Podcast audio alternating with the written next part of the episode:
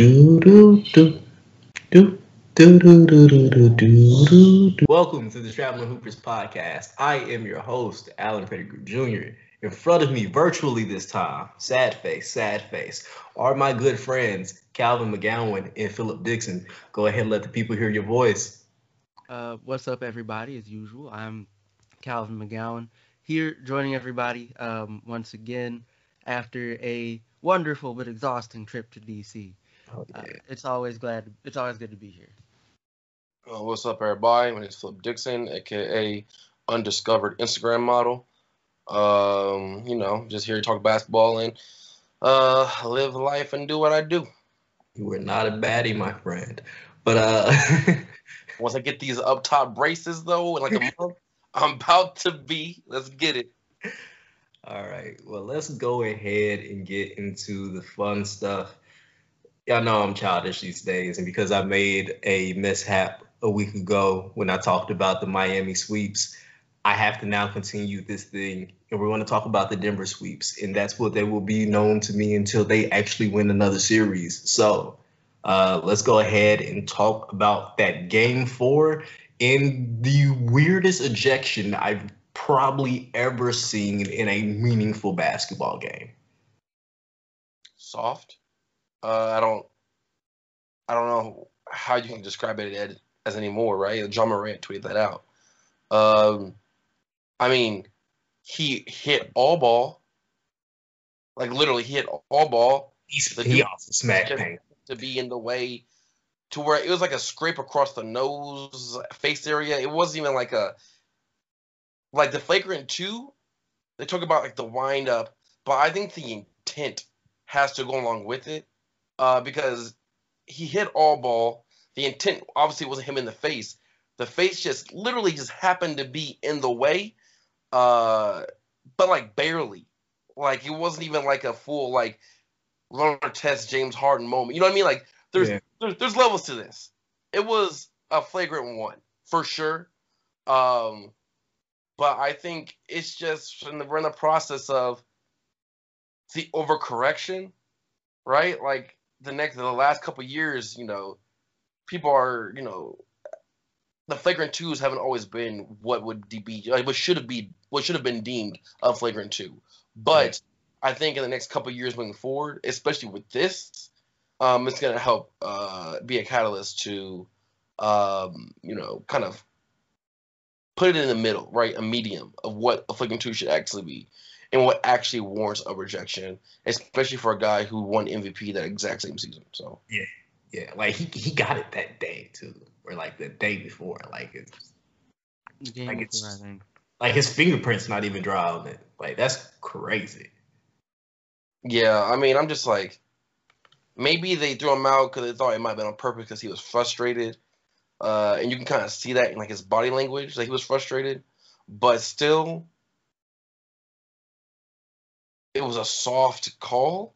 Like, yeah, flagrant one at most, but like flagrant two, like nah, like there's you're you're doing too much. Like, if that's a flagrant two, then any wind up to the ball, because you know NBA players have a strong grip on the ball. That's Cameron Payne. But how do you expect to hit the ball out of a guy like LeBron James's hands, or a guy like Joel Embiid's hands, or some of these incredibly stronger athletes? You're gonna have to wind up and swing. So if you hit come in contact with any other part of the body, it's gonna be a freaking two. Like it's a slippery slope to start it on. You know what I mean? And um, I think they're gonna make a correction for for the years upcoming. All right. So how much of you how do you think the scuffle that happened afterwards made them elevate that little higher? Because they still didn't do much with you know the whole tough guy, our chests are bumping up against each other. Like I like I'm I'm not sure because we heard Reggie Miller say, I'm pretty sure there's a flagrant one. Everybody at home was like, okay, there's gonna be a flagrant one just based off the fact that you can't kick the best player out of a like game four. Like it's it's clearly a closing thing. Like they didn't have a chance of winning it further. But like that is that is a moment where it feels like an overstep from the ro- referees, where like you decided that game right then and there. Like they were already down by double digits, but you definitely decided that game right there. That there was there was no coming back. I mean, yeah, more than likely the reaction of the uh, teams on the court had some kind of effect on the decision making of the refs. Uh, but at the end of the day, that all leads to the exact same point of that's just bad refereeing. Yeah. Like, if it didn't have any impact on it and they threw him out, that's bad refereeing. If they allowed that to impact the decision, that's still bad refereeing. You know what I mean? So, at the end of the day, no matter how you look at it, the refs made an awful decision. The refs made a bad call, and it might just be simple as that. Yeah.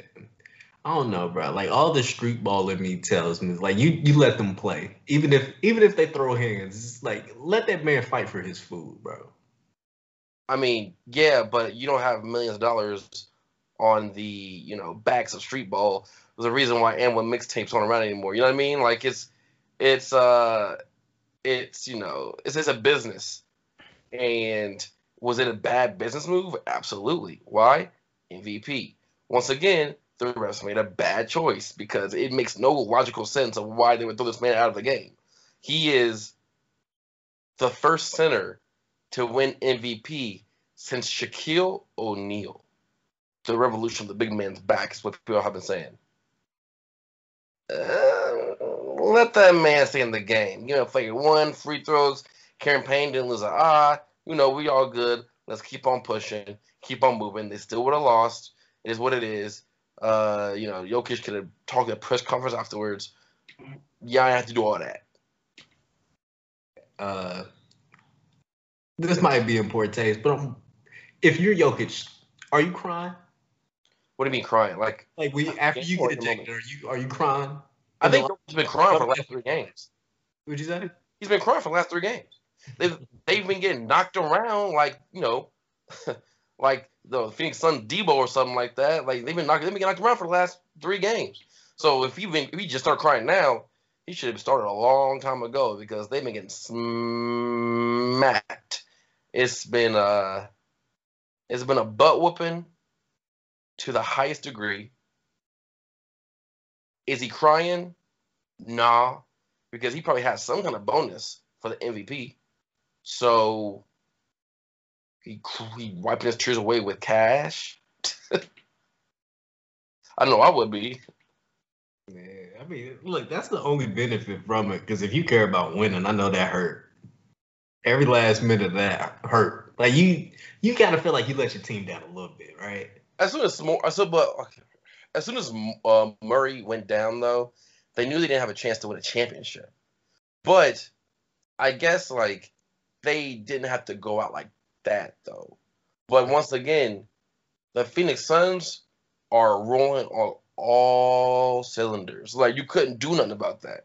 And I can probably guarantee you, after game one, every single person on that team came to the realization, if not game one, probably game two, that we are out of our league with this with this team.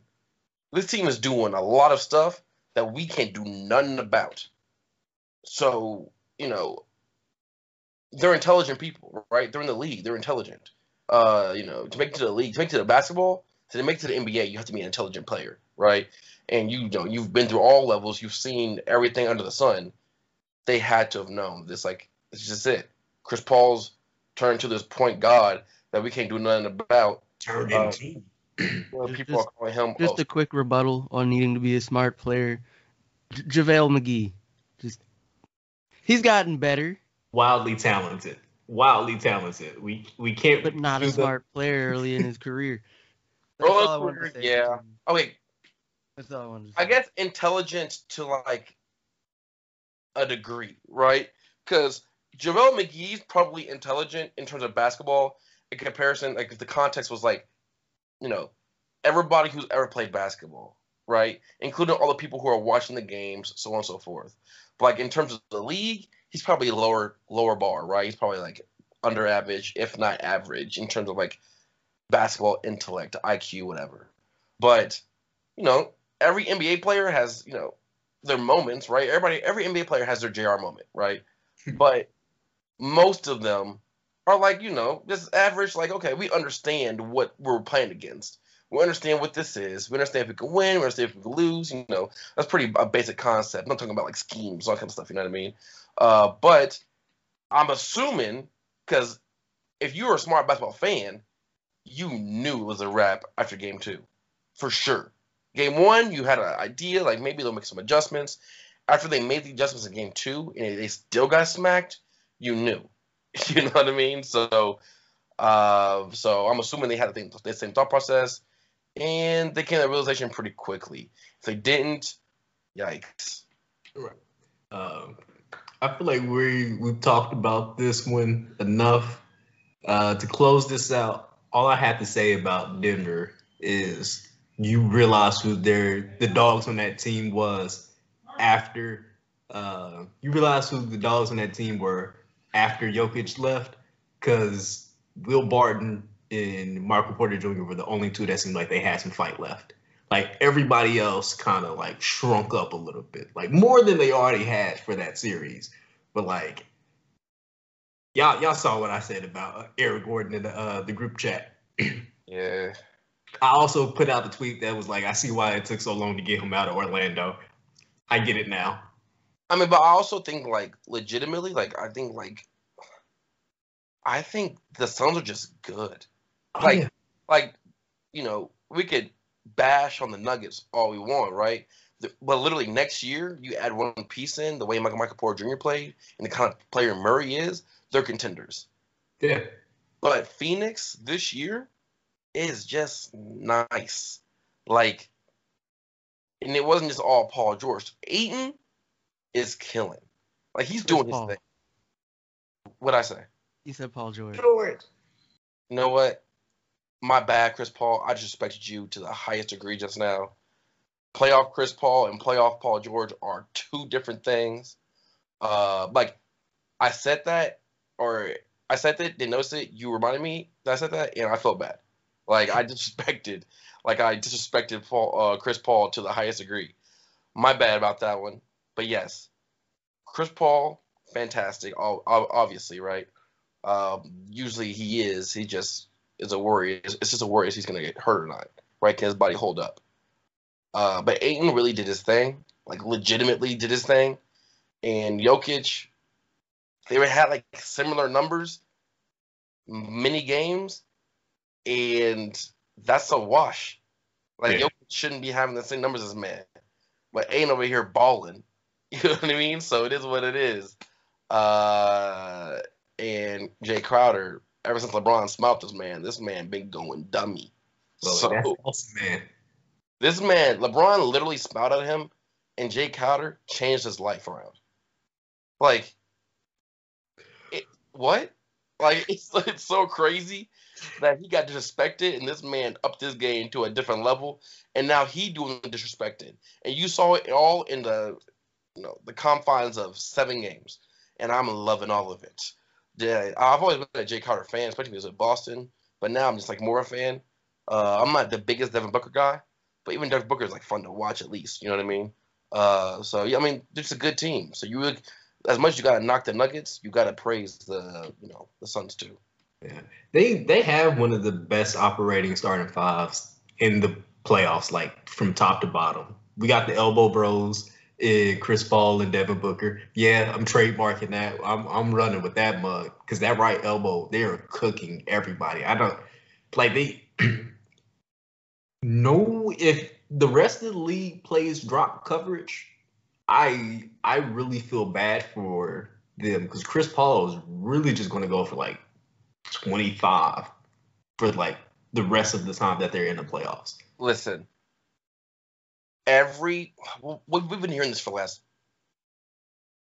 I don't even know, like what? Essentially, since the Warriors have been on top, uh, Almost a decade. mid range, mid range game doesn't do anything. The analytics hate the mid range game. If you pay attention, the best players in the league outside of the greatest shooter we've seen of all time have crazy good mid range games. Kevin Durant does, LeBron does, Doesn't take. Kyrie we don't pay does. attention to those. Say it again. As a, correct me if I'm wrong, Steph can hit those too. We just don't pay attention to those. It's because he don't shoot them that often, but he be hitting them though. Who? Steph. But he, but like he's known for like the three, right? Yeah. But like everybody else is really efficient with the mid range. Kawhi really efficient with the mid range. Uh, so I'm really hope that they at least go to the finals because that makes that rhetoric null and void. Like, and, and I, I've always thought it was a dumb rhetoric because it fell into like the D'Antoni kind of thought process uh, of how to operate an offense, which obviously does not win championships. But for that to happen, for that to be like su- sufficient, you once again have to have the greatest shooters of all time. And unfortunately, there's like three of those ever, one of those ever, right? Like, like that, that actually makes a difference. And you know, you can go on any championship team really, uh, you know, all the way from 2008. And if they aren't the Warriors, but even the Warriors needed uh, Shaun Livingston to win championships, and his mid-range game was essential for two of those championships for sure. So, no matter what, the mid-range game is here to stay, and there's a reason why. Even what you can argue that the second best shooter of all time, oh, not sure of all time, in the league right now, is who? Probably Dame. Essentially, Dame's probably the third, third, second best shooter in the game right now. Not all time, but in the game right now. You ain't get no chip. You literally have to beat Steph Curry to do it. But even Steph Curry needed an efficient mid-range game to be able to win those championships. So, you know, uh, so you know, I really appreciate how the mid-range game is back, baby. Yeah, bro. And to like finish off outside of the elbow bros, we're looking at Mikal Bridges, who is like slick nice. Like I, I was expecting him to just kind of be three and D with it, but he got a nice little slash game too. Like floaters, he finished at the rim. He he real long. He catching oops. Uh, Dude, many, who can kind of go. many of them. Like, I know this is gonna sound wild. If if Chris Paul leaves and they just get like an average point guard where Devin Booker can just kind of do his scoring thing, because I feel like that's the best version of him. Not when they're trying to make him a point guard. I don't know why they would ever try that. To be honest with you. But if you can get like a solid point guard that can either distribute or have a little bit of a scoring punch, if you keep that team exactly the same you remove Chris Paul, I think they could probably win a playoff series next year. Because I doubt Phoenix, unless they win a ring, I don't think Phoenix is gonna give uh, Chris Paul three three years, hundred mil. Agree to disagree. So I think, like, cause the thing is, he's had other point guards. In fairness, there are very few point guards even remotely like Chris Paul, but like, and of course, like you said, trying to run him as a point is a bad idea because it doesn't utilize what he does best. But I, hmm, actually, they might just because like a lot. I'm sure some of this has to do not just with the greatness that is Chris Paul, but of Booker and his supporting cast who are as young or in plenty of cases younger than he is, um, like getting better. And I think some of it also is just like Booker in particular, but also a handful of like other dudes probably just they've wanted to get into the playoffs for a while. Booker in particular. And I guess his I would assume mentally the thing is like I'm not trying to like just come here and get like a first round or second round exit. I like I feel like if if they think that they can get a chip, they're going to do their absolute best to go ahead and get one. Whether or not they succeed is kind of beside the point. I'm not sure. See, I'm not sure because, all right, let's say Chris Paul goes right. They get like you know an average distri- uh, distribution type of you know point guard. That's Lonzo. not like or whatever, right? Rubio. Say again?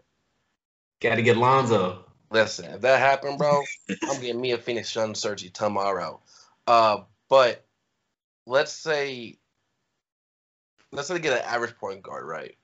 Because at the end of the day, I don't think Lonzo's an average point guard, but let's say he gets like a very like a very basic point guard, just a bit, a tad bit better than Cameron Payne, right? Jeff Teague. Mm, Jeff Teague five years ago. They go to Israel and get Yes, Marquis Teague, right? No, I'm joking. Uh, You said average. Uh, yeah, that's great. like- that that is Jeff T gets as average as average can get. It's hilarious. Uh, but let's say get Jeff T. They aren't winning as many games in the regular season as they did this year. They're playing a higher seed in the playoffs immediately. And we saw this the only reason they played well when Chris Paul didn't play well this year is because they were playing a trash Lakers team, essentially. Um so if the circumstances are different and there's no Chris Paul, I don't think they do well at all, to tell you the truth. I think Chris Paul legitimately adds that much to this team uh, from what we're seeing this year because he going ham. Like, there's no if, ands, or buts about it.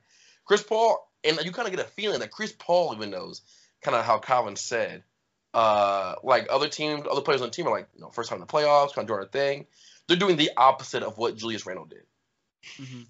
Chris Paul, You didn't have to throw him under the bus like that, but yeah. I didn't, but it's true, right? Chris Paul, you can kind of sense that he knows, like, he has a chance this year. Like, he legitimately has a chance this year. No LeBron, no Curry, you know, no PTSD from those dudes. He could get a ring. Like, this is his. You could argue this might be his best year he's had since the Clippers when they lost to San Antonio. Like, this is his best year, or maybe with the Rockets. Like, but still. And I, as an HBCU graduate, hope that Chris Paul goes for and wins one, low key, because he is like a weird, didn't go to HBCU, but like HBCU, like honorary, you know, spokesperson, I guess, for us. So I'm kind of like, all right, do your thing, man. Like, do your thing, go out there, get a ring. Now, if Chris Paul goes goes against Kawhi Leonard and the Clippers come back, I don't know how I'm, I don't I don't know who I'm going for. But you know, in this moment right now, I'm pretty, you know, I'm pretty, I'm pretty, pretty jacked up that uh they beat the they beat the the the Denver Nuggets, The Denver Sweeps. the Denver Sweeps, excuse me. Yeah. And uh, we can close that chapter in the book. I'm really excited to see whatever the Suns have. And uh, I, as you were saying, what you were saying about no Steph, no LeBron, I promise you, I promise you, I'm going to be so upset when he wins this ring and I have to hear about somebody talk about an asterisk next to this title because he did not go up against either of those two or somebody like that. That's that's when um that's when I'm pulling the plug. There's no point of ever listening to anybody again if I hear that. Wait, That, real- that person will be discontinued, real good question. canceled, discontinued. Real good question. Did you hear the rhetoric of people calling or the Denver coach saying Chris Paul is possibly the greatest point guard of all time? I did not catch that, but that He did. He said it today or yesterday. I thought that was the I thought that's been a thing. I thought we've been talking about Chris Paul being like that dude. I Yeah. thought hmm. that's part of the reason why we Can came up conversation about that real quick though? No, no, no, not that dude. The greatest point guard of all time. like Is he, is, is, is he? I know he's top ten. Is he up there like that? I well, I, okay, I'm gonna put it like this because I've seen some stuff where people are like debating how great he is, and it's like, all right, who do you have? Af, like, are you sure? You, like, and you know, folk like they were like, are you sure you can put him in top ten? 'Cause, you know, you got like, um, Big O, Magic, Steph, uh, who else they had? Stockton, Nash, um, J. Kidd. Kid. I feel like I'm missing one or two people. Uh, But it's just like I feel comfortable putting him over Nash. I feel comfortable putting him over Stockton. wait, like- wait, real, real, real quick, real quick. let's do this. Mhm. So you feel comfortable putting over Nash? You said. Yeah. I see that because right now, right now, in my mind, you know, is uh, agree to disagree, but he's always been for the last couple of years for sure in that Nash realm. Like he's just been a Steve Nash kind of guy. Like they're in the same kind of echelon to me. Um, but I also hold J Kidd above Steve Nash because J Kidd took the Nets in the finals twice, two years in a row, which is an incredible feat. Like I don't care what you say, and he was the man on that team. Did he have? He have did he have Richard Jefferson? Yes. Did he have Kenyon Martin? Yes. But J Kidd is the man. Also, J Kidd is Oh, Isaiah like Thomas. they had Isaiah second all time in assists and second all time in steals. And Chris Paul is not up there with those. Mm. So Him or Stockton, but like most people. aren't. Chris, Chris Paul's Chris Paul is I want to say top five in both. That's fine. But Like- look at the but let's let's let's find top five. Look at the numbers of assists and steals these men have. Top five is weird because in top assists and top steals, the gap is kind of big in between those five. It's it's very strange the way it works out. But John Stockton is comfortably ahead of everybody, like comfortably. Uh, but you know, I also think John Stockton. This is personal opinion, hot take. John Stockton is the greatest white man to play basketball ever. Like, I, like I've been saying this for years, for years. I think Larry Bird would like a word with you, sir. Listen, everybody says Larry Bird, but John Stockton was great for longer for a longer amount of time because he didn't get in- injured. He didn't have the back injury like Larry Bird. Well, Larry Bird at his peak was better, but John Stockton was consistently good for longer. From 20 plus years, bro. But I will say though, right? Because we talked, because we talked, because you mentioned brought up like the total numbers of like assists and Yeah. steals and whatnot. Is it like, you know, st- staying healthy, just being able to stay healthy and play full seasons would add to your number, even if you're not as good as like another player who wasn't, who didn't have as many like full seasons of like good health under their belt. That doesn't necessarily make you better than them. It doesn't make you better, but it adds to it, right? Like stats mean something. Like being able to keep your body healthy means something in terms of like whatever, right? Like LeBron's gonna be on the top of all these stats because he's able to keep his body healthy. But you know, should you be able, should you take away somebody else's skill because they weren't able to stay around as long? I don't think so. But it hap- it's just the way it is, right? Like Well, greatest scorer of all time, one Mhm. of the greatest scorers of all time is T Mac. But for some reason, people don't think of T Mac because he got he got injured way more than like Kobe Bryant. Even though Kobe Bryant says the hardest, one of the great hardest players he ever had to guard was T Mac and Kevin Durant. He puts him up there with those two. So like I, I think that stats of like longevity career stats, like all time assists and all time assists and points, whatever. I think they have substance, and I think they have not as much substance. But I think in terms of just like the most assists of all time, that means something. The most steals of all time, that means something. Just like when LeBron passes Kareem for most points of all time, that's going to mean something. You know what I mean? So Alright. I'm gonna make an argument. Not that like the total number doesn't matter because it does, right? But my thing, if we if we start talking about greatness and like who's the greatest with stuff, Yeah. at a certain point, right?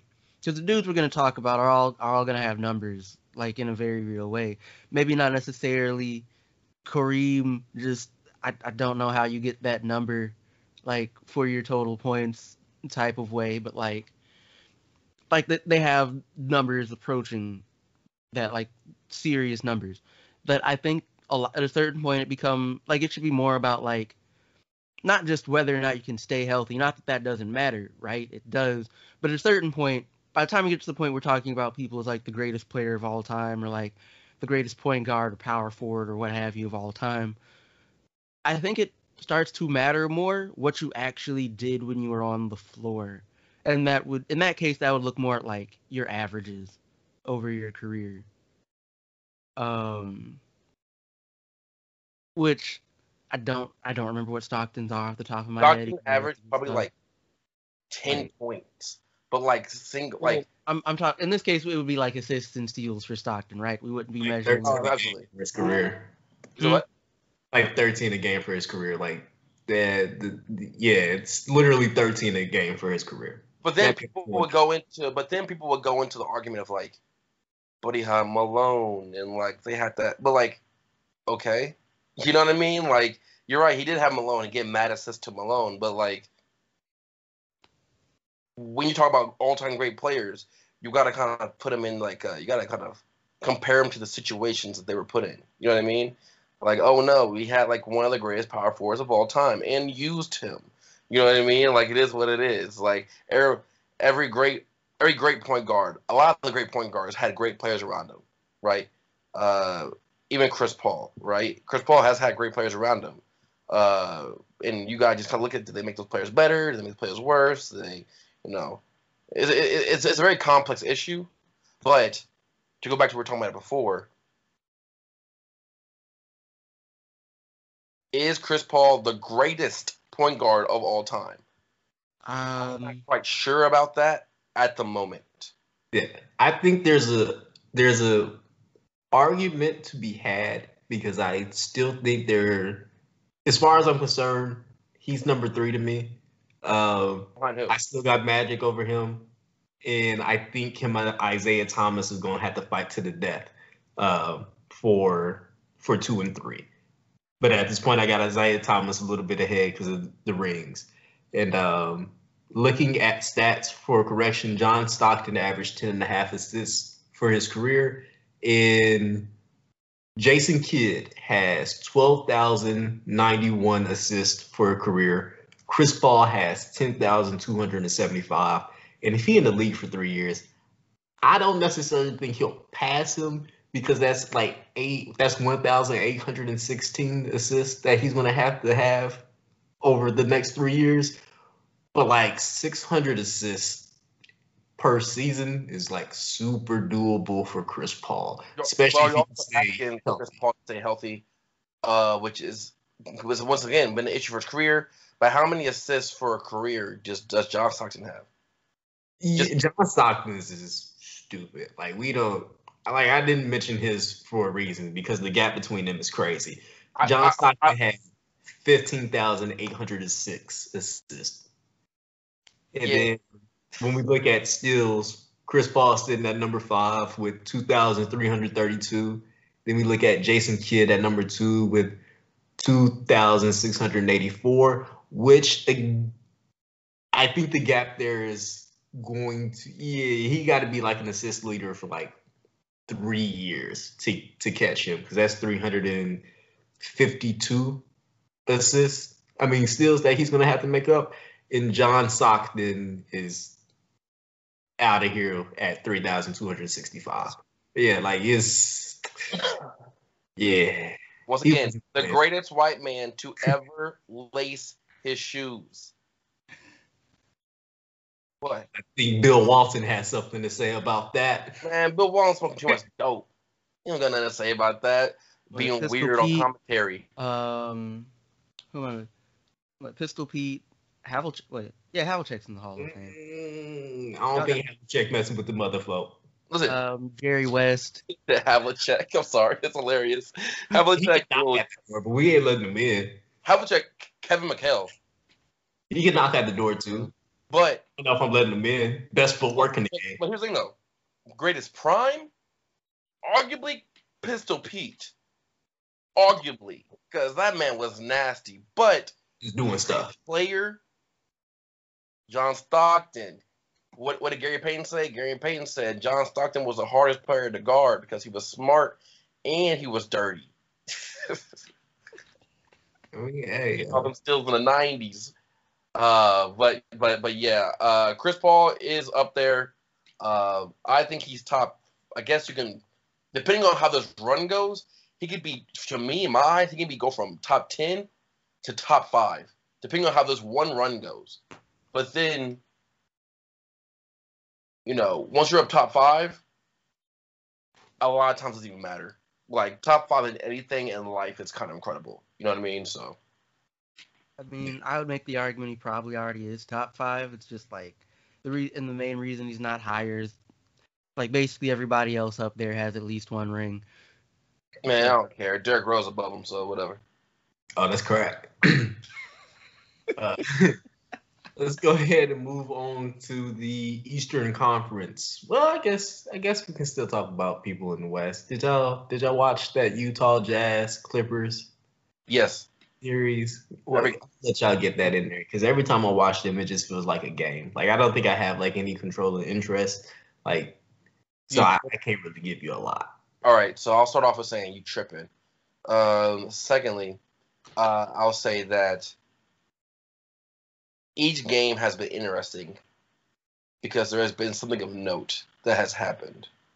Um, Donovan Mitchell, the first game went ham, but it was like weirdly close. Like it was close. Like it was way too close for Donovan Mitchell to have done all that. Um, and for Paul George, like for Utah to win, Donovan Mitchell had to score 55 points, whatever it was. Uh, Paul George had to play bad, and Ty Lue had to leave Luke Kennard in too long for defense. Granted, Luke Kennard dropped 20 on him, but at the very end of the game, you didn't need him. You needed somebody to come in and play defense and Luke Kennard was getting exposed on an island every single time off of the off of someone. Someone come up, set a pick, they'd switch, whatever, no adjustments. It was disgusting to watch because it was frustrating. But that's what happened, right? But all these perfect things need to happen for them to win, and they still won by three points. The second game, I thought they would make some kind of adjustments. Utah came out smacked in the face, but then the Clippers came back on them but then Reggie Jackson went in, dropped by 20 something. Mhm. But once again, like Paul George scored, but wasn't scoring at opportune times. Like, we don't need you to score. Like, okay, first quarter things, second quarter things. But when it's a close game, we need you to score in the fourth quarter. Like, we need you to do this so all the pressure and they're not triple and double teaming Kawhi the entire time. Morris missed whopping shots he usually makes. Patrick Beverley, bad decisions, good defense, but bad decisions on offense. And it was kind of annoying to watch. But then the third game, Paul George went in, scored over 30. Kawhi went in, scored over 30, and they spanked him. Donovan, Donovan Mitchell looked hobbled, but that's what's going to happen. Unfortunately, that happens when you're 6'1 or shorter and you're an explosive guard that uses a lot of athleticism, right? They always compare him to Dwyane Wade. But what do we but wasn't Dwyane Wade injured for quite some time?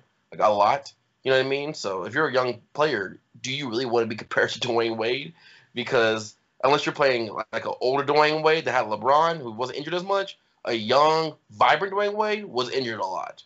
Um, so he left the game with like seven minutes left. Don, speaking of Donovan, Donovan Mitchell, and he was like limping. So they're gonna play tonight. We'll see what happens. Um, but it has been going back and forth. But each game, the Clippers have had a chance to win. Each game. But for some reason, the Clippers like to make it hard, hard on themselves. Uh, I don't know. I'm kind of saying they like to make it hard on themselves, tongue in cheek. But Paul George is the greatest role player of all time, who got put into a role that wasn't a role player's role. He was a pretend star. So all I mean, of a sudden, that like the great? Wouldn't the greatest role player of all time basically be that though? wait, wouldn't the greatest role player of all time be a star? Pretty much. Yeah. Happened to Draymond. No, Draymond's. Uh, I'm not getting into that. But talk about Paul It George. worked for Rodman. But Paul George, but Robin, listen, Robin's rebounding numbers were dummy. So like, there's no like, I'd argue he is okay. Granted, I kind of said the greatest role player of all time, tongue in cheek, but like, Rodman is the greatest role player of all time. Like, there is no ifs or buts about that. His numbers are ridiculous, uh, in the most role player way. Um, but Paul George is one of those like really good it seems, right? Really good role players that was masquerading as a star for a lot of years. And now, you know, once again, we've been seeing the last couple years in the playoffs, but you know, there's a reason why he's called playoff P. You're from pandemic P to playoff P, and now he's gonna need to stay out of both those lanes for them to win. And I don't have the confidence in him to do it, but I have a lot of confidence in Kawhi because of that 46 he dropped uh, against Dallas, uh, which was stupid uh, the round before. So Kawhi will have one of those kind of games. Hopefully, he has a kind of game tonight, ties it up, and then we have a then we have a great series going forward. But once again, what to see. It's been a good it's been a good series to watch. Uh, if you're a fan of Donovan Mitchell, good series to watch. If you're a fan of Kawhi, good series to watch. If you're a fan of good basketball, series to watch. But also, you know, uh, it's Utah, so like well, it's guys gonna be it's Utah. Utah is a trash kind of organization, so um, yeah, they're, they're mediocre. I mean, perpetually mediocre in general. To me, I just think of them as the widest organization in sports. Uh, um, and you think that'd be Boston, but it's not. You think it'd be the Celtics. It's not for some reason. Paul Pierce was out here getting stabbed and going to the club and smoking blunts. You know what I mean? But it's Utah. It's the team yeah. that second best player 15 years ago was Carlos Boozer. You know what I mean? Like it's Utah who has uh, the like Donovan Mitchell, who is like a a pretty perfect player. Like it's kind of like so perfect that it's kind of Giannish. Like not Giannish like uh, Antetokounmpo, but like Giannish. You know what I mean? So it's you know it's uh Utah boring, dog. It, it's I mean like if you're trying to run an organization though, that's better than your dudes catching jail time for probably stupid reasons. Absolutely. But how are you more boring than the Spurs? It's real like I'd make the argument they're not more boring than the Spurs because the Spurs had Tim Duncan, and like you like if it weren't for the fact he was six ten, you wouldn't be able to tell him from any other person ever. Championships in my mind make you not boring. They don't even got championships. No, you're still boring. Like, you're just highly effective and boring. I, do do you, Calvin? Were you watching uh the NBA when the Spurs and Kawhi Leonard went up against the Heat and spanked them? Bro, that was some of the most beautiful basketball I'd ever seen. Bro, the most beautiful basketball anybody has ever seen. It wasn't boring. It was beautiful. Utah not beautiful. Kind of boring. Like you would like like like people say the Spurs were boring, but I would argue that the Spurs was more beautiful, or not now because DeMar DeRozan, whatever. But the prime Spurs were more beautiful than anything else. This Utah just you know let a brother to sleep sometimes. Well, I think when when we tend to say you know that people or an organization is boring, it's more about like don't not having like big exciting personalities that attract a lot of attention more than how a team plays generally. That's true. They got Rudy Gobert. Like this man built like Groot. I'm not wrong. Am I wrong though? Like, but you awful. Weird thing though, Rudy Gobert, three-time defensive MVP or defensive MVP, three-time defensive player of the year, might be going to the Hall of Fame before anybody else on that team. Probably, yeah. yeah. From G League to the Hall, baby. In my mind, I always thought that like a player had a player who wasn't like offensively efficient had to put up stupid numbers like um, our defensive numbers or you know secondary like secondary outside of like scoring numbers like Dennis Rodman to get to the Hall of Fame. But then Ben Wallace came along and changed everything. So now we're gonna have people like Rudy Gobert and uh I mean, doesn't Gobert have solid numbers? Say it again. Uh, correct me if doesn't Gobert have solid numbers? Like I'm not saying he's like the, a monster, but like. Oh, we know he's far from monster. Uh, but like, isn't it like a solid double double for his career? I don't think it's a double double. I don't think he averages more than ten points. I think I think he averages it now. Let me look that up because that's funny. Uh, I'm not gonna lie to you. I will be shocked right now if he averaged more than ten points a game for a career. all right, so for his career, twelve points, eleven rebounds. Uh, okay, okay, okay. Yeah. Twelve points. So, wow, that's like scratching the surface of a double double. But he there. Uh, he there. Uh, so he got he averaged a double double for a. He averages a double double for career, and he had three time as of right now. He's pretty young too, right? yeah, this Yeah. is he's twenty eight. 28, three time defensive player of the year.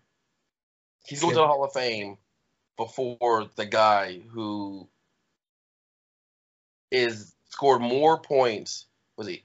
Donovan Mitchell, by the age of 23, has scored more 40 point games than anybody in Utah Jazz history. That sounds crazy. Yes, it sounds crazy, but it's true because he has more 40 point games in the playoffs than Karl Malone and Karl Malone. Deron Williams, I guess, whatever.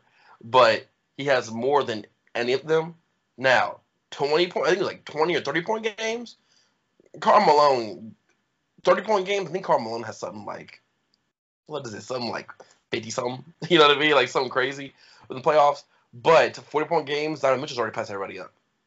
Granted, the game moves faster nowadays. He probably has more shot attempts than Karl Malone did. It's a lot of things going into that too, right? But the surface level stat, the surface level stat is that's the case. Uh, but yet Rudy Gobert would go to the Hall of Fame first.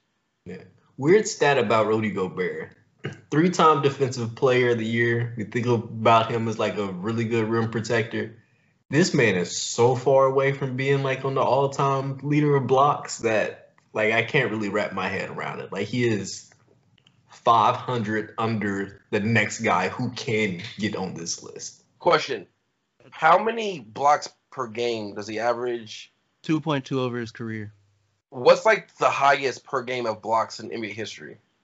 Uh, something like three or four. Try I to think. Bill Russell. Like Bill Russell don't count. He gonna. Like, It's the- like more- keep in mind that for like the dudes way back then, they didn't keep the stat. oh, that's true. That's true. So I think Mark like, it probably would be Russell or Chamberlain, but like That's true. they didn't keep the stat. All right, let me go blow your minds real quick. So the all-time leader, well, in a single season is Mark Eaton, and he had 5.6 per game in 1984-85. That's a lot of blocks, dog. Yeah, yeah. That's a lot of blocks. Uh, well, Rudy Gobert, he's only 28. Hopefully, he doesn't fall off the face of a cliff like Roy Hibbert or something like that. But, like you know, in the trajectory in, at least he can move his feet. But you know, once again, big guys, big men in the NBA who aren't like Joel Embiid or Jokic or like seeing what happened to DeMarcus Cousins, I don't. The trajectory for anybody can fall off very quickly, especially a big man. Yeah. Uh, I mean, he also did tear his Achilles in like other massive injuries that Yeah, his quad. derail it for uh, a dude his size. But I, I see what you mean. Uh, I mean, because they're big guys. Like they those injuries affect them way more than a little guy would. You know what I mean? So like, if that were to happen, then like, uh, you know, it would really be a derailment. And now I hope it doesn't happen because I hope injuries. I don't wish injuries upon anybody, but you know, um, might happen. You know what I mean? Like for Gobert, like to get up there, he's probably just gonna have to keep up what he's doing, Yeah. right? And also stay healthy. Go ahead and win another defensive player of the year. That'd be uh, because there's only like one other person in history that's done four. So you get that. That's a true win. Who? So Dwight Howard. no, Dwight Howard has three. Because I looked this up yesterday because I could have swore um, Hmm. Draymond Green had at least two. He does not. Also, Dwight Howard, his trajectory dropped significantly he also of- broke his back. So Yeah, because of back issues. Uh, I thought it was because of the thing that happened in Washington. Mm-mm. You don't No. know? Uh, relax. relax. Oh boy, this is a family show. no, it's not. Okay, he Like, got his this cheek cracked. he got his cheeks Yeah, you're cracked. chill. So it's not. Oh, the Dikembe Mutombo has four. Mutombo. Okay. But Tumble has four? Oh, that, Mutombo make, has four. The only person with four. that makes sense. Well, Hey, let's keep this pushing because uh, too Well- much Gobert talk. uh, I don't necessarily want to talk about the. Uh, I guess we could talk about the Nets and how these injuries are making me more and more sad.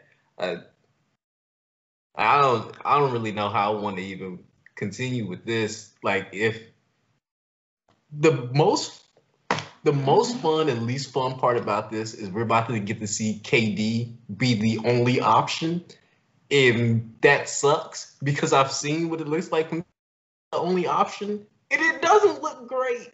Um, it turns out not everybody's LeBron. and it look, and that doesn't bother me, but this is like the worst possible. This, from a scoring standpoint, I think this team might be worse than that year he had to play in OKC by himself.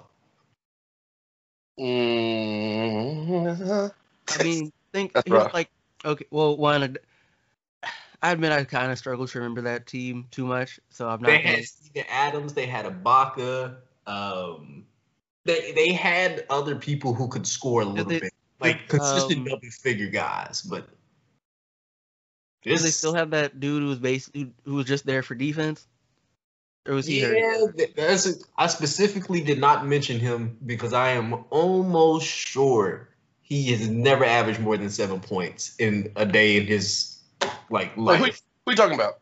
Andre Roberson. Yeah. Andre Roberson. That's my Andre guy. Roberson used to make me sick. Him and Thabo Sefolosha. Ugh.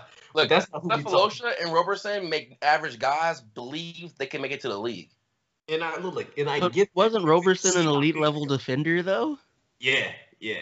But look, like, when you see how bad that jump shot is, it's understandable why you would believe that. But um, the Nets, them them boys about to get uh what flam flambéed? What, what's cooked? What's cooked in a different Flambé? language? Anybody know that? Oh yeah.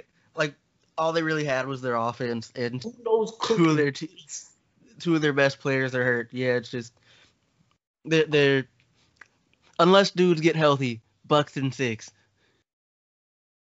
See, I looked up how to say cooked in Greek. hmm I'm not even gonna try that. Why agree? Giannis, come on, bro. Think about. Oh, okay. My bad. My bad. My bad. My Yeah, bad. yeah. But uh no, this it's over.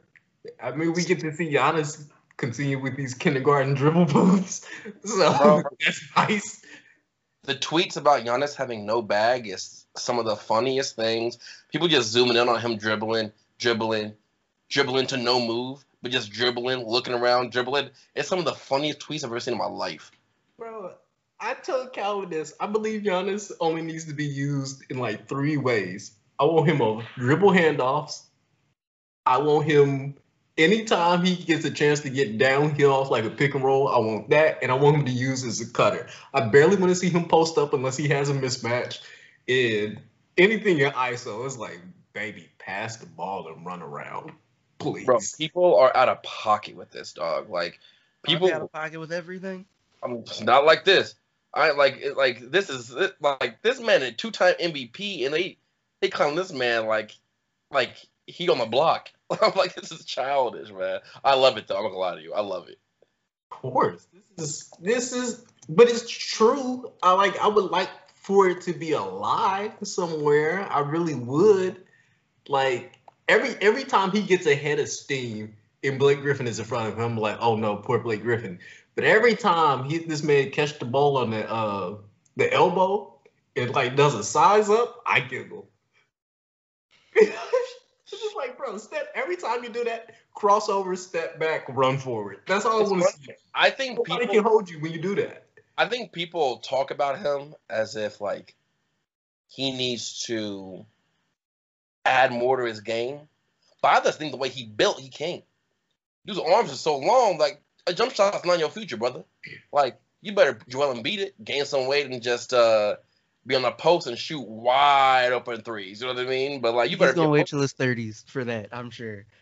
listen, we all I hope so. I mean, LeBron really didn't even change change his uh his game. So we really don't people changing the game after a long time is like optimistic, I think.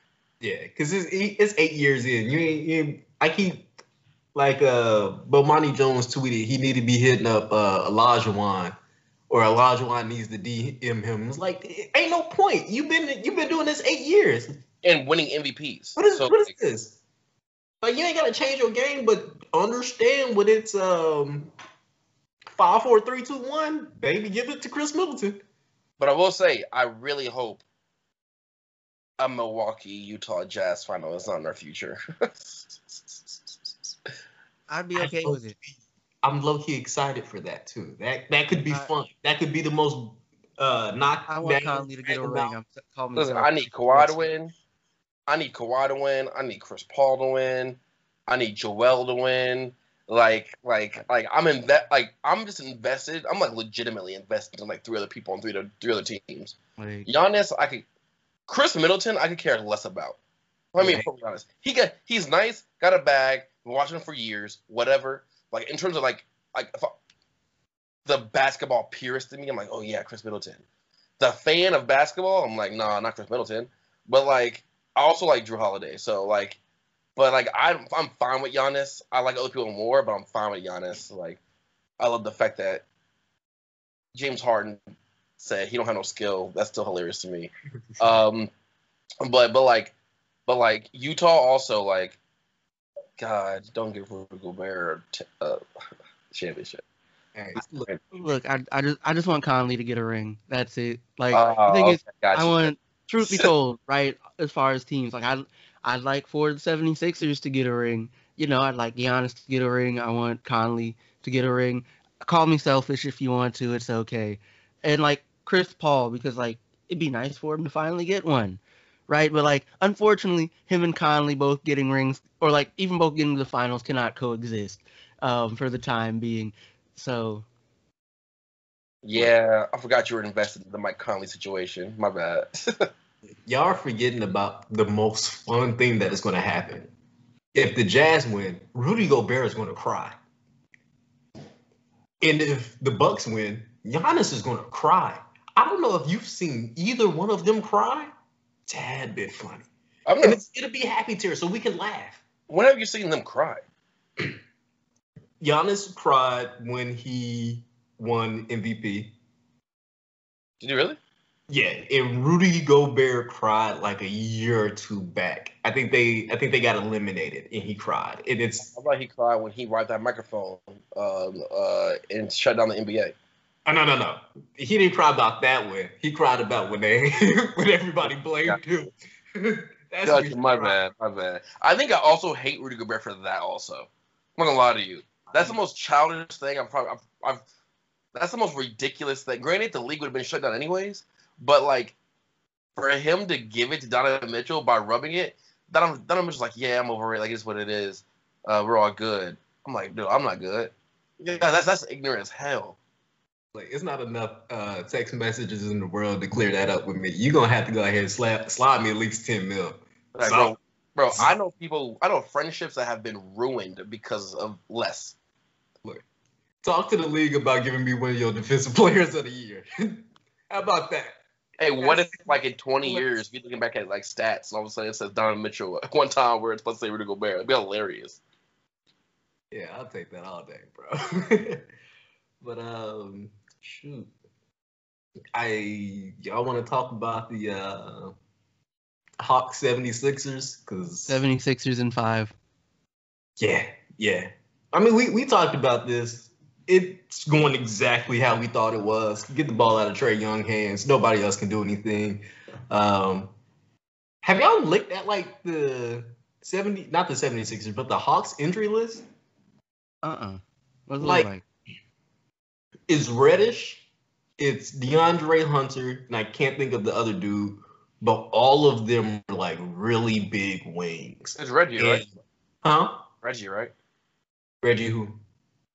Or what's his name? Uh, from from, from uh, University of Kentucky. I Um, don't know who you're talking about. Reggie. came out. I don't, I don't think he played for them. What? Reddish, Hunter, and Goodwin. Goodwin. Mine was a good one. I'm tripping. Archie Goodwin? Brandon Goodwin. Brandon Goodwin? Okay. Um I don't know anything about Brandon Goodwin, but those other two dudes are like six seven and six eight and are really solid defenders. This Hawks team is not going to go away anytime soon. Um, they're not, but like Trae Young, nice. Actually, I don't want to like Trae Young, but he's so douchey and cocky that I kind of like him anyways. Uh, like I don't want to like him because of his game, but I'll send somebody else this actually. I don't like the three point first, like dribble point guard. It's like not my favorite style of basketball. But like when Steph Curry does it, he has like this weird like suburban swag about him to where like he's just like shuffling and like smiling at everything. And then when Trae Young does it, I know he's from Oklahoma, but I feel like he's from the gutter. You know what I mean? He probably not, but I feel like he is. Uh, maybe because he got clowned by, by, by his hair his whole life. But like, He listens to the right music, bro. That's what it Dude, is. I just like his basketball swag. Like I like I think that's it. Like he like, you know, Dame when he does it, he waving you goodbye. He's stink facing you. You know what I mean? Like he doing all that. Trae Young, ooh, it's cold in here. I'm nice. You know what I mean? Trae Young got like the same kind of swag. I'm like, okay, I like that. Like I like you carry yourself. You know what I mean? So I don't like his game, but I like his presence. Uh, but they're gonna be around for a long time. But so is Ben Simmons and Joel Embiid. like they you mad young. So is Jayson Tatum and so is Jaylen Brown and they, a lot of young talent on the East Side, dog. The East is back, yo. We just gonna have to wait for it for like another two years, but they actually look like something. Quick question they- though. Um, all right, so like y'all y'all caught some of those like some some of that series so far, right? Was have they? Um, I don't know if you watched any like regular season games. I unfortunately was uh didn't get to catch any for real, except for like one. But is the Ben Simmons doing quick post ups as soon as they get down the floor like a a, a thing they've just started doing for this series or like It's not a thing they just started doing for the series. It depends on the matchup. It depends on the matchup. It depends on who's guarding him. But like, it, I, I wouldn't say it's like a very common thing they've been doing all year. But if the matchup warrants it, they've been doing it. And in this series, like Simmons can do that to pretty much anybody. You know what I mean? Uh, the Hawks are big. The Hawks are long. The Hawks can, you know, jump in and out and and switch a lot because they have like the players to be able to do it with Ben Simmons. But Ben Simmons is like a very strong player compared to like everybody. So like uh, this series, he's been doing it more than ever. Uh, maybe because of the playoffs they did, because of the playoffs they changed it up and like exacerbated it a bit. But uh, you know, he's kind of been doing it depending on the matchup every year, all year. I Oh. mean, Okay. It's just because I, it's like I think last game in particular, right? I noticed it. It's just like as soon as they get down the floor, he does like a quick post up, right? To like I guess try and get the ball and score quickly or something, which is good considering they have been sending three people at Embiid, which I'm not entirely. Okay, no, no, I'm. ref- I get why you do it, but even if that's why you do it, it's still not a great idea for several obvious reasons. But you know. You can do it to Giannis. Well, I will say this right now. Can't he pass though? They've done it to Giannis, and it He, worked. he, can he pass? He passes. He, he, he's not a passer. He passes. Um, yeah, Philly up 19 to 12 right now. Uh, and they on all cylinders, bro. Like they really cooking. Like they look like they about to. They just hit their stride. So like, yeah, this 76er, it's a wrap, Atlanta. Sorry, Quavo. Coach Zuri's fire, but It's a wrap for you, bro. It was fun while it lasted, bro. I'm I'm glad this is a really good debut. Like I, I'm glad that the people who this is their debut, they're having success because all of them were young. In as far as I'm concerned, we need this auditioning period because because all because all our homies is about to go, yo, and it makes me very sad. All your homies. What you talking about? Like all of our favorite players, like Chris Paul's getting up there, LeBron getting up there. Oh, you meant like about to go out, of, get out of the league? Yeah, like they're Yeah. about to, a lot of them dudes about to retire. Not much. Shoot, Lonzo young, and B young. Let's get it. But the but the dudes you grew up pl- watching play though. My favorite player is like my favorite players growing up, like in middle school, high school, were like Ray Allen, like Jay Kidd, and they gone already. So Oh. like, like I wasn't like legit. I, old are you? what? How old are you? I liked he got game. Like, what can you say, bro? Like, I like I like he got game. And J Kidd was in like Mike. Like, come on now. There's, there's reasons for these things.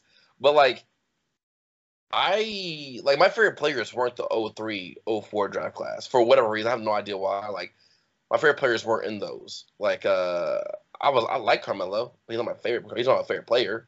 But like I, I went from very old to very young very quickly and I have no idea when that transition period ended. Derrick Rose was like the Derrick Rose was probably the guy for a long time for me, and still is a guy for me. But he not he not in the, he he changed his game up to like runner city, so that lasts a long time. You know what I mean? Like that game lasts a long time. And Derrick Rose is also like 23 or something like that, so he's chilling. You gonna see, bro. Like I'm just let the youth be youthful. I've been impressed so far. You asked me how old I am. This man said, "Let the youth be useful." That was that was a very old. It's like I sound like a preacher for an AME church. Hey, boy, you know I got bars. That's wild. All right. If y'all got anything else to add, this is the time. If not, let's go ahead and get into this college basketball snippet. It's good, Cal. Oh no no no no! I thought okay, never mind. We were about to get into that some of that. Yeah, let's go ahead and get to this basketball, uh, college basketball snippet. Uh, Calvin, lead us off. All right, so um, for those of you who are unaware, apparently, word um, in the supposedly it has been said that Jalen Duren, currently the consensus number two player in the 2022 recruiting class. Soon to be number one. Yeah, probably soon to be number one, but one thing at a time, right? The- like it hasn't been made official yet. It's only it's been what one, like one ranking is Rivals that has him there. Yeah. Um, he like supposedly he's expected to reclassify and play college ball this year. Boo. Come back, come back one more year and smack these boys. You did it during COVID when nobody was looking for real. Come run it back. Especially because I moved to Florida. run it back. Hey, maybe he just he, he just wants to go on to the next thing. Even though like my understanding is he also put something else like he he doesn't really have any intention. At least you know that's supposedly what he's said about that rumor that's been going around. Um, but um, again, you know, for y'all who don't know, Jalen Duren is very, very good. Is you know the whole number two player in his class thing would suggest, and just he's fun to watch. I I don't really know how else to put this. He passes well. He's solid in the block. He can shoot. Um, he does what you want a big man to do, and like a little bit then some, depending on what you want your big men to do. He's easily the most dominant and at the same time most finesse center we have in the class of 2022. Like turn around fadeaways out of the block, easy, and he'll jam on you with with little remorse. Do you remember the the Arizona prep? I mean Arizona Clippers game that we watched? hmm Somebody was trying to guard him all tough, and he just kind of smiled on him, and then like next play just just hung out the rim and looked at him like, "What's wrong with you? You know who I am, right?" Like he, he's he's about to have a long NBA career. Whenever you know he he finally gets in the draft.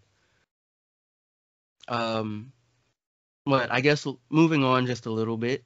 Um, I want to talk about the whole like little impact thing or whatever Cincinnati has for their players for like their name, image, and likeness. But there's not much to say it exists. Like I wish there was more I could be like, this is what it does, but it's just it seems to for our purposes, right outside looking in, it kind of just seems to be there. Um and in a like little thing for gender equity when it comes to I guess the men's and women's games. They're apparently looking the NCAA is apparently looking at adding like re- using March Madness from referring to the women's tournament, um, as well as changing increasing the tournament to a 68 team tournament. Um, I think they've also talked about moving the three point line back because basically everybody shoots behind the men's line anyway. Um, Allen had a great point about this earlier that I want him, I want him to get off his chest though. but okay, y'all, y'all can go ahead. Um, the fact that we had just called it the women's tournament for this long is kind of a slap in the face to qu- equity in the first place. Because like March Madness doesn't even have like a gender for real. Maybe there's some like marketing issue with there with that. But this They uh, don't do any. That's the issue. Exactly. Like them stepping out and saying this is like it's not even a good look towards inequity because like y'all were saying earlier, we didn't even notice that it was just the women's tournament. And I covered like the past two women's tournaments and I I had no idea why or like specifically that they did not use it for that reason. And um as Philip was saying earlier, uh, it really only seems like the NCAA wants to change things when it benefits white men.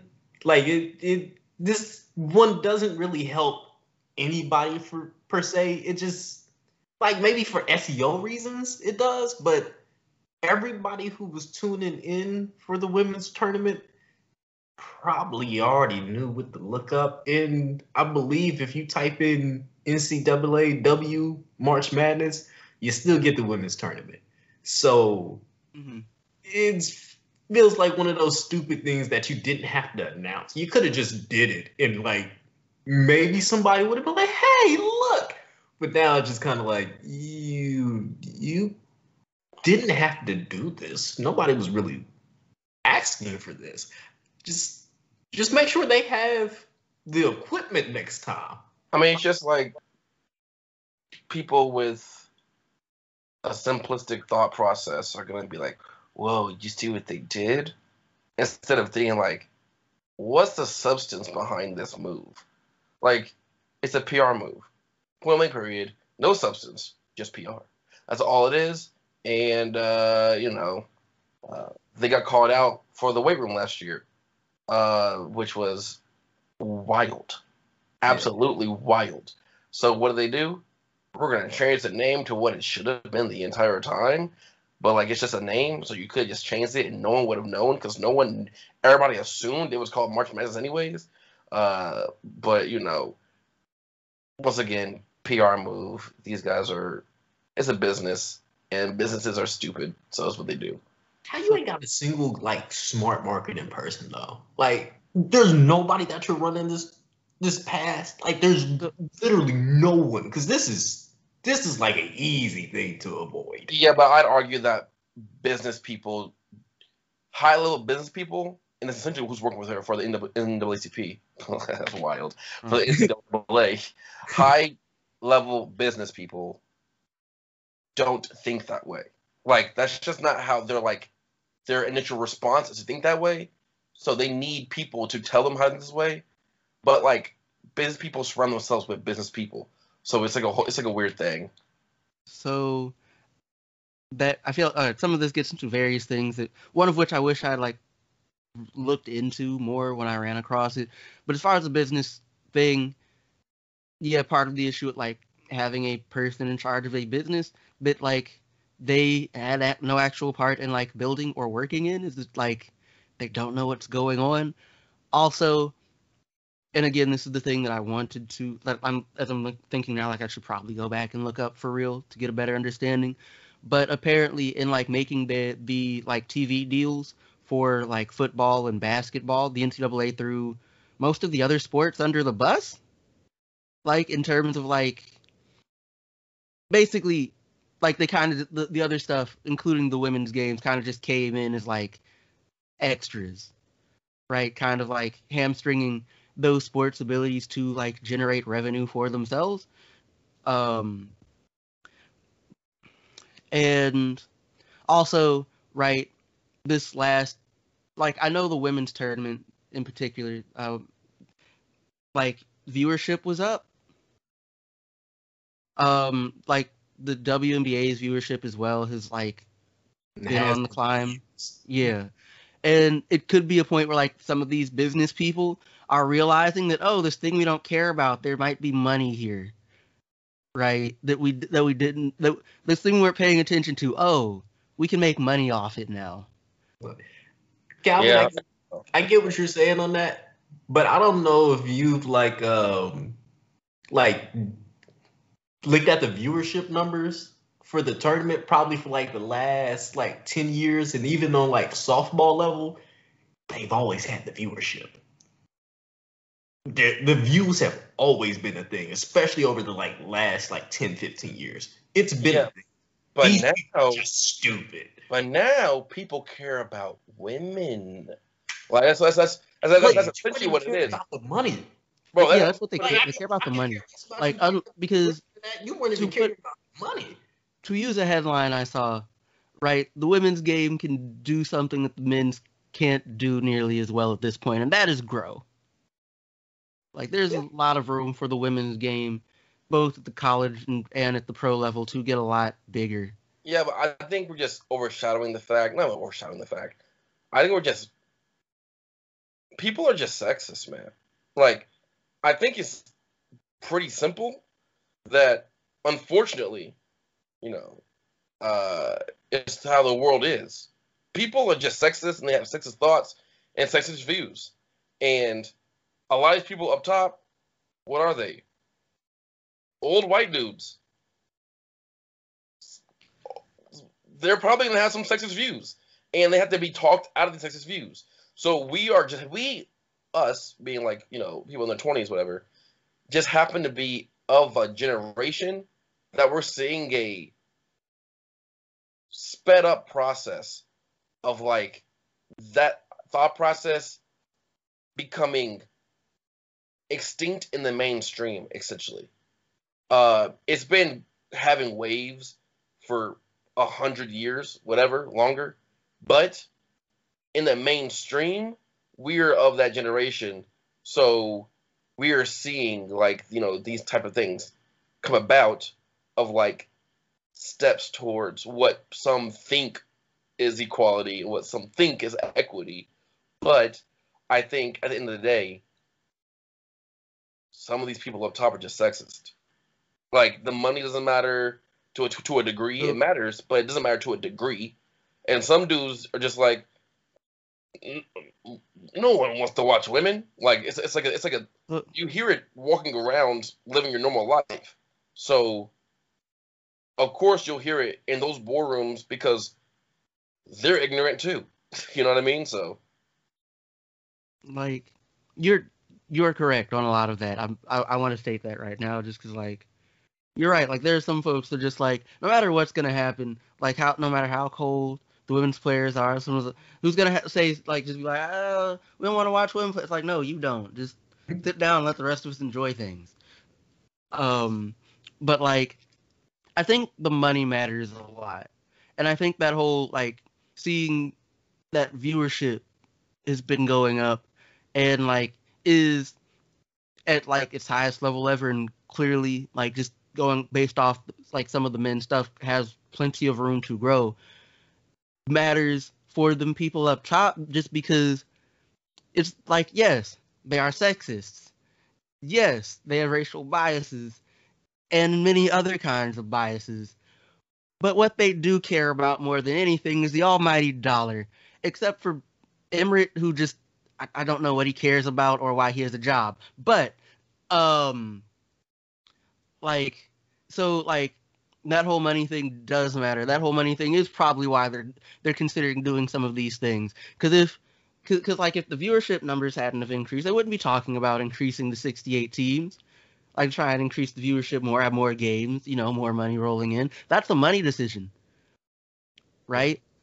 Um, the increase like the three point line thing is just kind of eh, it's just a thing. It's it's a game thing. It's like you might as well do it. Everybody shoots from back there anyway. Uh, They're trying to slow down Caitlin Clark, forgetting that she's shooting from like half court. Stupid. Um, yeah, it's this is a weird conundrum. And since we're talking about like sexist stuff, like you know, I've never seen water polo on TV. Like I've never seen college water polo, and that seems to be a very white male dominated sport. So th- do they not like themselves either? I mean, but but but you see lacrosse, so barely. I- yeah, lacrosse I mean, popped it's up you, and but once again, You but then like, but like once you talk about, I think when you talk about outside X throwing. talk about women, is a different dynamic. Like the sexism dynamic is like huge. When you Yeah. talk about men, it's about it, it's it's that automatically leaves the table, right? Like the sexism conversation is gone. So it's more dominant. It might be dominant the other end, but it's more dominant money, funding, whatever. Because is lacrosse going to be the same, you know, type of you know? Are people going to watch that in terms of revenue and TV commercials and advertisements? People going to watch that as much as they watch, you know, Alabama football or Clemson football or Duke basketball or KU basketball, whatever, right? No, right? Baseball, you don't see that as much. I saw more softball this year, I feel like, than any other than any sport than I've seen in a minute, right? I think there's still a lot of baseball though. There's At least like football. college ball. The, the MLB doesn't know what it's doing marketing, but that's a whole separate There's- conversation. There's a lot of college ba- baseball, right? But like you have to watch like ESPNU to watch a lot of college baseball during the season, uh, uh, you know, until you get to the tournament in Omaha. Like until you get there, that's it like pops off, right? But you know, it's uh, it's a money thing. It's like there's no question about it. It's just a dominance of money thing. Uh, but you know, once again, money over everything for some people, and it's not great. But like, they, but the thing with it though, from like right before, I feel like Allen's about to be like, all right, we can kind of, this is a good place to stop or something. But um, it's just that the thing with the money thing, like what what you'll see from businesses and business people, and like people in those positions, is a tendency to think really short term. Like the idea that you throw all the other sports in in with the men's basketball and football just kind of as bonuses seems kind of short-sighted. It's like people like baseball. Like you can go ahead and like I mean granted there's a simplicity to, like look, we're not big baseball fans. At least me and Allen are but like and, and my biggest issue with baseball is like it's boring to watch and fun to play and participate in.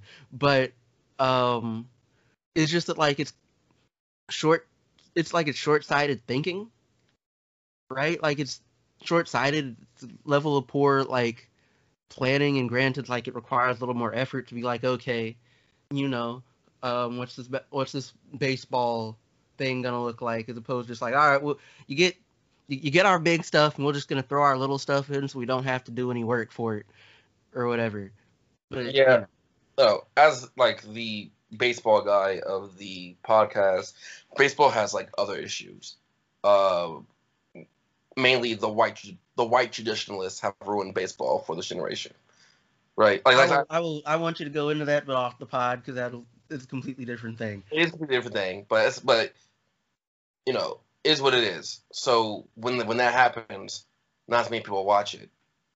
Uh, and when not many people watch it, you know you won't, you know, you, uh, advertisers won't put it. Don't won't want you to put their advertisement on that commercial, or they won't want you to put their commercial on that program because they want you know they would they'd rather put it on somewhere else because they got to pay for that kind of stuff. You know what I mean?